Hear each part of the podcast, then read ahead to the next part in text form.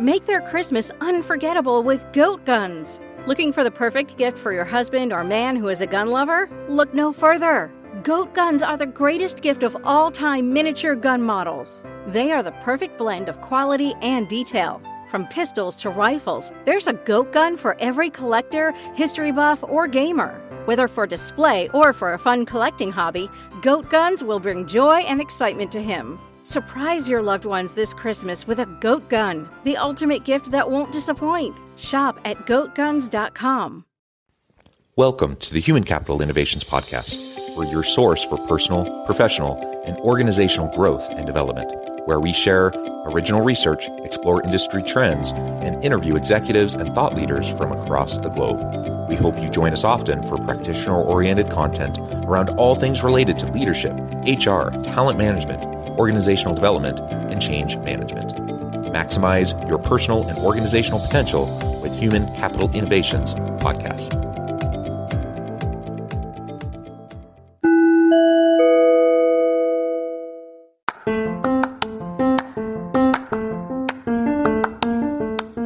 You enjoy the Human Capital Innovations podcast, enjoy ad free listening by going to the Patreon page, and please consider contributing even at the producer or sponsorship level.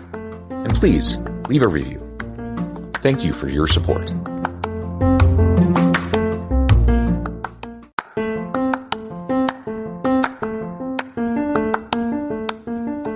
Welcome to the Human Capital Innovations Podcast. In this HCI podcast episode, I talk with David Karandish about maximizing your team's capacity with a secure AI native support automation platform.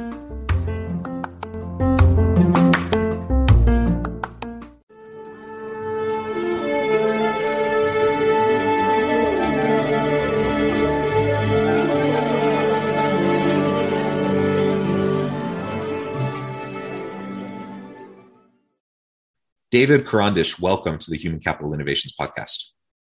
Thanks for having me. It is a pleasure to be with you. You're joining us from St. Louis, Missouri. I'm south of Salt Lake City in Utah. And today we're going to be talking about maximizing your team's capacity with a secure AI native support automation platform. And that's a very technical title and kind of introduction. You're going to help us unpack that. Uh, but I'm all about increasing people's capacity uh, allowing them to be more productive and efficient uh, and helping them to do their work better and smarter. And and so using ai in a way to help with all of that, I think is fantastic. So, this is what we'll be discussing together today. As we get started, I wanted to share David's bio with everybody. David Karandish is founder and CEO of Capacity, an enterprise SaaS company headquartered in St. Louis, Missouri. Capacity is an AI powered support automation platform that connects your entire tech stack to answer questions, automate repetitive support tasks, and build solutions to any business challenge. Prior to starting Capacity, David was the CEO of Answers Corp. He and his business partner, Chris Sims, started the parent company of Answers in 2006 and sold it to a private equity firm in, in 2014 for 960 million. David sits on the boards of Create a Loop, a, a computer science education nonprofit tackling the digital divide by teaching kids to code, and Prepare AI, a nonprofit providing educational resources and strategic guidance about artificial intelligence to individuals, communities, and companies. David was always an early investor and board member at Nerdy, an on demand real time learning platform in the edtech space. He lives in St. Louis, Missouri with his wife, Erin, and four kids. And when not working, he enjoys spending time with his family and playing the ukulele. What a tremendous background. It is truly a pleasure to be with you. Anything else you would like to share with listeners by way of your background or personal context before we dive on in further? I think that's a great place to start. Okay, fantastic. And I I am not a ukulele player myself. I play the guitar a little bit. Um, I have six children, and my four oldest, I have four girls and then two boys, and my uh, four girls all are, uh, you know, they play instruments: piano, guitar, ukulele, uh, all of those, and it's when I can steal moments to be able to like listen in on them when they don't know I'm listening, that's when I, you know, pure joy. That it's just so much fun. And then they realize I'm there and then they like stop because they get embarrassed or whatever. But it's fun. Yeah, I have an electric guitar, which I which I very much enjoy playing. But um, after having kids, I switched over to more time on the uke, just with uh, little kids and naps and all that. So yeah, yeah, yeah, for sure. Well, very good.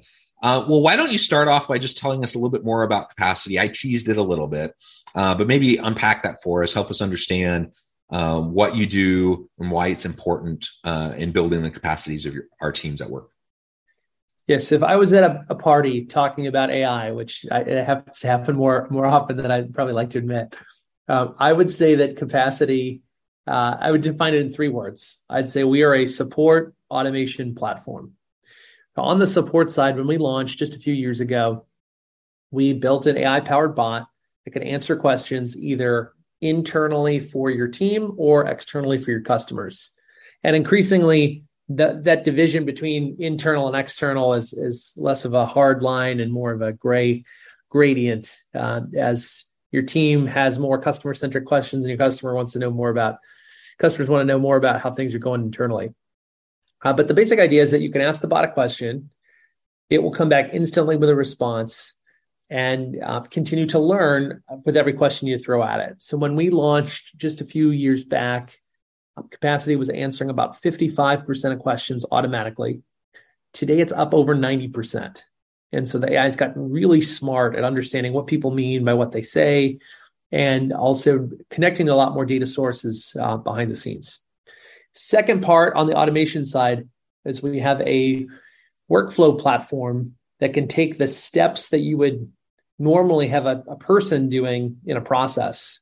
Maybe that's reading a document, sending an email, looking up some information in Salesforce. And instead of having a person do that, we have the bot do that behind the scenes. The analogy I like to use is the AI powered bot on the front end is more like the server in a restaurant asking you about the steak dinner and the salad and the wine pairing and the appetizer and think of the uh, think of the workflow component as the uh, the guys and gals in the kitchen chopping up the vegetables making the soup kind of serving the entire restaurant. And then lastly uh, platform uh, we can connect capacity to a wide variety of different data sources. Uh, so we've got over 120 apps uh, that have built-in connectors to capacity you can go roll your own if you want to go connect it to your own software. We also plug into, I think, five of the major database types. So you want to connect to MySQL or SQL Server or something like that, we can do that as well. And then we just recently added an RPA component where if you want capacity to go log into a website and go grab information from an app that doesn't have an API, we can tackle that as well. That's super cool. And you know, my first kind of snarky comment is, well, are we are we just like uh, introducing Skynet and the rise of the machines, and pretty soon this AI will become self-aware and destroy civilization as we know it? Your response to that would be, I think we have a long way to go where the AI gets there.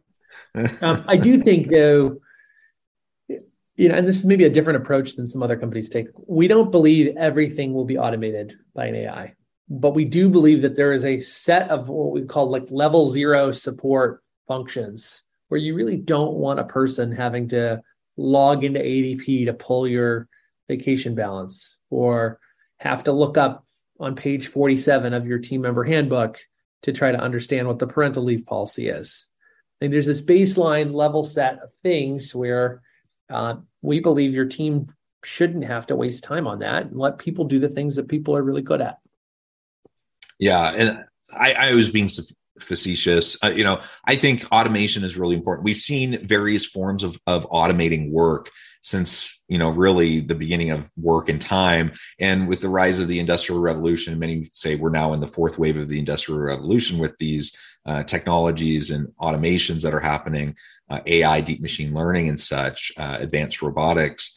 And I mean, one way we can look at it is kind of you know that that's dystopian future uh, rise of the machines. But another way to look at it, perhaps on the other end of the spectrum, perhaps equally unrealistic, is kind of the Star Trek utopian future uh, where we just free ourselves up to just focus on exploration and discovery and and doing things that are meaningful. We're going to be somewhere in the middle of there. Um, but I, I like to think of you know how I can utilize AI to be more productive. There are so many things that I do in my workday that I hate doing that are just repetitive, menial things that if I just could free myself up of those things, uh, then I could spend more time being creative, strategic. Absolutely. I could spend more time focusing on really what matters and less time on, on, on that other stuff.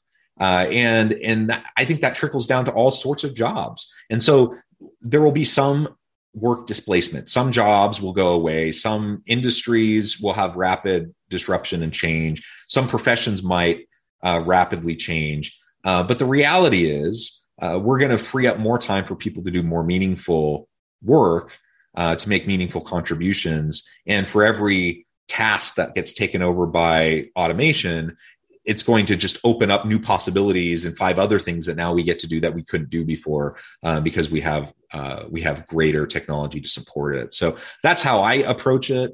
Um, and, but I, I, recognize the resistance that many people have as they think about AI and deep machine learning. And it's one thing to talk about chatbots; it's another thing to talk about, you know, the, pulling information, doing all these different things. And some people get a little bit nervous about that.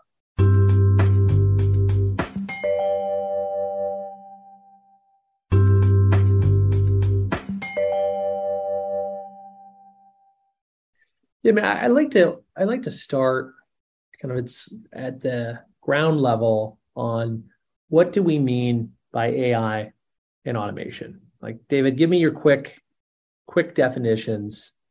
So my, I, you know, and there's probably someone someone's done a more formal, uh, more precise definition, but I'll give you my my kind of layman's definition. Automation is simply shifting human labor to technology in a process. We've been doing that since the wheel came out, right? Uh, using technology to take what used to be human labor in some kind of process and uh, free free people up. And then if you think of AI, my, my simplest definition of AI is software that learns and applies patterns.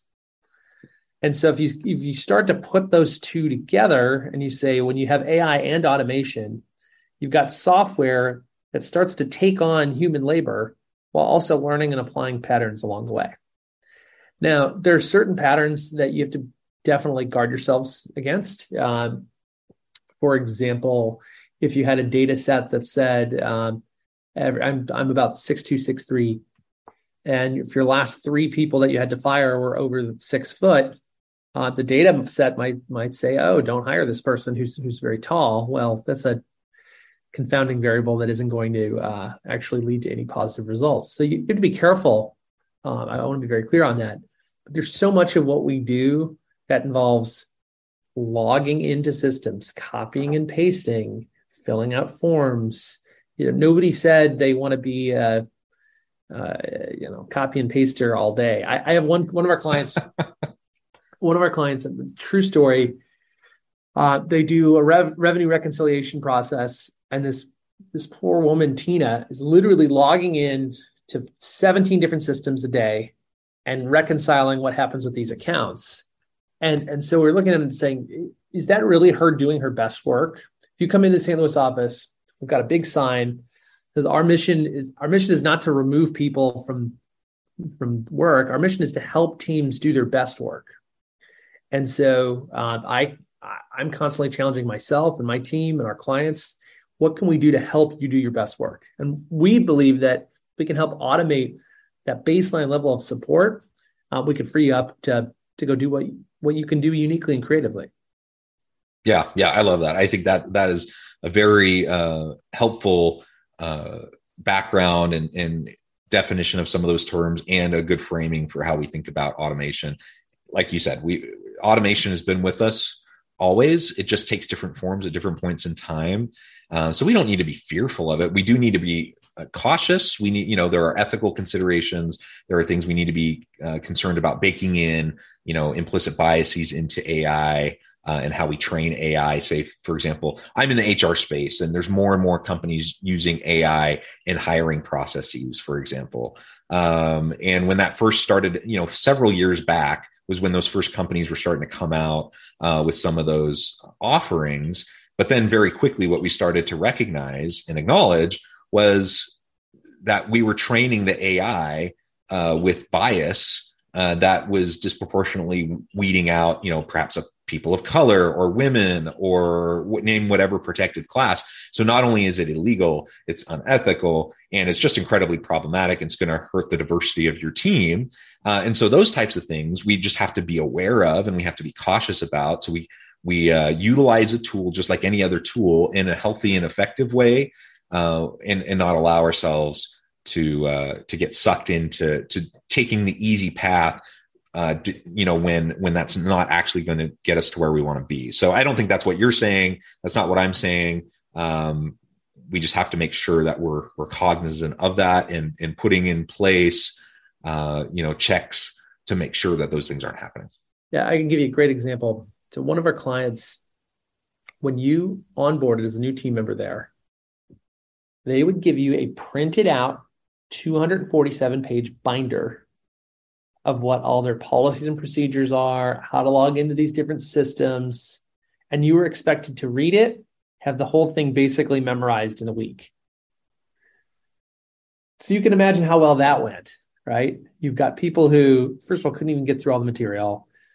And second of all, even if they did read it, they couldn't retain it. Third of all, searching through that document was painful. Fourth of all, uh, it wasn't with them on the go. So if they're actually out in the job uh, and they're not tethered to the desk, they don't have that giant three ring binder to go with them. And so we're taking processes like this and we're saying, okay, let's just flip it on its head. What if every question anyone has ever asked in your onboarding process was available through a bot that you could ask and get an instant response back? And you could even see um, what are the top questions people tend to ask. What if you were developing your onboarding and training, instead of having to guess where people uh, might need some help filling in the gaps, we can give you all the data, hear all the questions that people are asking, and which topics those those apply to. Uh, imagine if you could actually do real time assessment of what that onboarding and training is like, as to whether or not people are re- retaining it or enjoying the process or getting the information they need. It's just a complete 180 from the traditional way of, oh, here, we're going to hand you a bunch of information. Good luck. Yeah, and and I've seen that scenario play out over and over and over again. And in fact, you know, hopefully that's happening less now. But when I entered the workforce uh, back in the late '90s, and then you know all all the jobs I had, man, for probably up until my current, you know, I'm I, I do consulting work and and those things on the side, but I'm a professor uh, and I've been at my university for 13 years. So even going up through the point where I, you know, started as a full professor at the university, it was probably mostly still that way where it's just literally binders. And it's it's so crazy and ridiculous. Now thankfully organizations are getting more and more away from that but there's still holdouts that are giving you that stinking binder. And just they expect it's kind of like washing their hands right of it. They can just say well i told you it's your fault if you don't do the thing that correctly. And that's such a dumb what do you mean you didn't it. understand every single policy in a 247 page document in every process and every procedure and and everything like that. And so it, it, really is a dumb way to do business. It's terribly inefficient. It wastes tons and tons of time.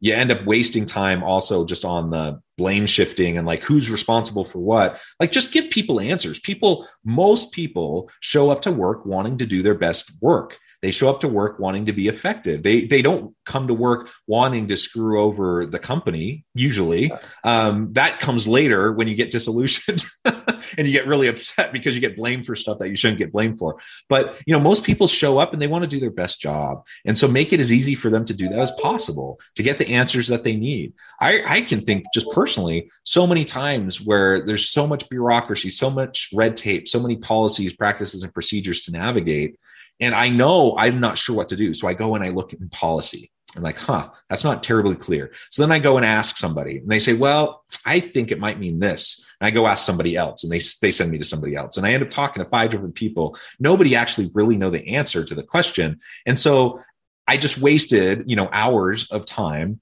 and I have no more clarity on what I'm supposed to do or allowed to do than I did before and and then i just have to decide well is it worth the risk? Should i just do it because i think it's the best thing to do and then deal with whatever consequences might come if i did it wrong? Uh, or do i just take the safe path? And a lot of people end up taking the safe path. And so then you just you you squelch innovation and creativity like all those right. things go down as well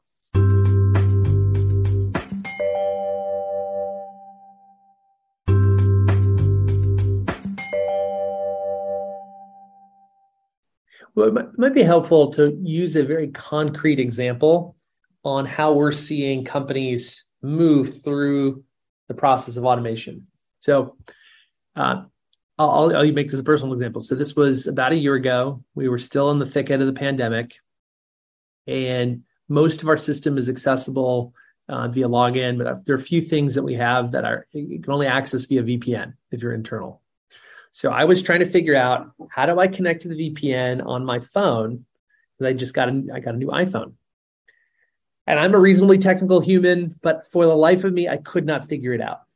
So instead of having to go to my IT team, file a ticket, go through all these hoops, I just went to the capacity bot and I asked, how do I connect to the VPN? Came back instantly, instantly with the answer, and I was on my merry way. Now, if you think about the process you can go through there, some people will come back and they'll be like, David, this is great, but I don't know if our team is ready to handle a bot. I don't know if they're going to use a bot. Uh, we're not really a you know very techy company. Like, well, does your team use email? And everybody raises their hand.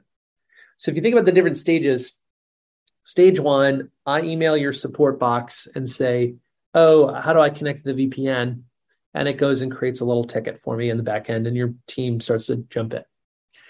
Stage two, I send the email to the support box. It creates the ticket, and I get an auto response back saying someone will get back with you at some point, right? Trivially better than stage one. Stage three is where it starts to get interesting. In this case, I email your support box, goes and creates the ticket. But in addition, it's going to go ask the bot to jump in and send me an auto re- response saying, David, we got your message. Does this answer your question? How do I connect to the virtual private network? I hit yes, this answered my question, automatically closes the ticket. So here we, are having the bot not displace a human, but just jump into the middle of the conversation so that um, if it can be self-serve, you, you can get a self-serve response. Okay, step four. This time I email the support box. It doesn't create the ticket. The bot comes in and responds. And if I say no, thumbs down, that didn't answer my question, then it goes and creates the ticket. So now you're actually you're literally avoiding that work that someone would have to take on. And then finally, uh, there's step five. In step five, instead of uh, so I so I know I could email my support team, but um, Brian on the support team, if I email him directly, I know he'll he'll respond to me, right? So we've all done that where we we do the end around, we go around the channel to go try to go straight to the person. Well, now Brian's in a tough spot. Brian doesn't respond to me. He feels like a jerk. If Brian makes up the answer, then he might have given me incorrect information. Now, Brian has to go dig through and find the answer to respond back. So we're actually building out a plugin for both Gmail and Office 365 where uh, when I email Brian, hey, Brian, how do I connect to the VPN? The plugin will actually go scan that email, go check with the bot, and put a little injectable button so Brian can just hit the button and then it puts the entire VPN instructions directly in the email. So now, even if I go around that support box, Brian isn't have, having to go jump through a bunch of hoops. He, I get the right answer, and at the bottom, he can write next time ask capacity. Yeah, great example. And we all deal with those types of little things pretty consistently, right? Uh, I, I'm at, I actually have to go get a new phone. Uh, I think I'll do it later today because my phone just like stopped charging and turning on. So time for a new phone, right? So that means I'm going to have to reset up all of the uh, the permission things on my phone to access everything at work, and you know, it's just it, it's tedious. It takes a little bit of time. There's enough time that passes, and probably enough things that change in the process between you know three years ago when I got my phone versus today um, that I don't remember exactly how to do it. And so I'm going to probably end up spending a couple hours trying to do all those things just so I can access everything that I need to to do my work uh, from my phone. And and that's really annoying it's dumb and and it's one of the reasons why i've resisted going to get a new phone for so long right. to the point where it won't even turn on because i didn't want to have to deal with it uh, and so if you anything you can do to just make that easier uh, to, to help uh, streamline the process take away the busy work assist people who might be overloaded overburdened. Uh, all of those things i think are a real positive uh, for us and our teams. And that that's what these these bots are uh, allowing us to do and, and what ai can help us to do. And like you alluded to earlier I, I, I laid out that dystopian scenario which is silly and we're nowhere near anything like that. Um, but there is tremendous capacity with ai and it, it that capacity increases you know daily. Like we're we're in an exponential curve in terms of computing power and, and the cost of storage and memory and all those things. It just it means that we're going to be able to do more and more uh, faster and better uh, and more efficiently and that's a positive. So let's learn how to use the tools uh, let's leverage them for our teams and and free up everyone's time so they can do what really matters what's going to be meaningful and impactful for them and the business absolutely and I, I think the other thing that's been really interesting with our clients is that our clients will often start in one department or one area. Maybe it's HR, or maybe it's IT, or maybe it's customer success.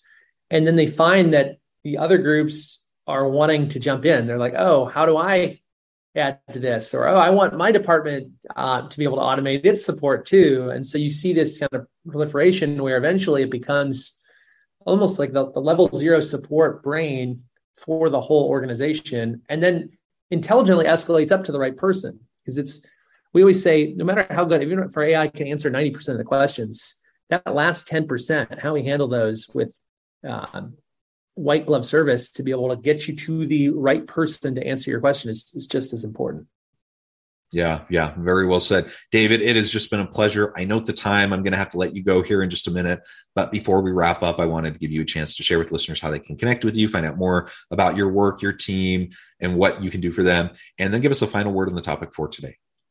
Yeah. So if, if you'd like to reach out, uh, you can visit uh, www.capacity.com. You can email me directly, david at capacity.com, uh, if you'd like to learn more about what we're up to. Uh, we've got a bunch of case studies on the website as well, uh, specifically within the HR space. Um, so happy to happy to walk through those as well. Uh, but I, I, think the place I'd leave you with is there are only going to be two types of companies: the companies that embrace this kind of tech, and the companies that are left out in the cold. Uh, we already have clients who are budgeting for capacity out of their hiring budget because we're in this crazy job market where it's so hard to find the right people. Um, so my my encouragement to you is you don't have to eat the elephant in one bite. Just just get started. Find the first place where you can start automating and applying AI, and you'll find that it will snowball into more and more opportunities. Yeah, excellent. Thank you, David. It's been a real pleasure. I encourage listeners to reach out, get connected, find out more about what David and his team can do for you. And as always, I hope everyone can stay healthy and safe, that you can find meaning and purpose at work each and every day. And I hope you all have a great week.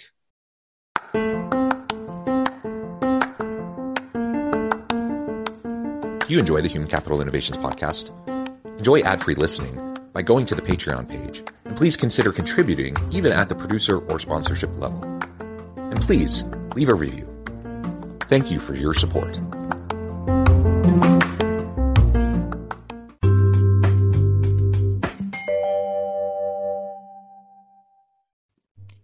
Thanks again for joining us for this episode of the Human Capital Innovations Podcast. I hope you stay healthy and safe and that you have a great week.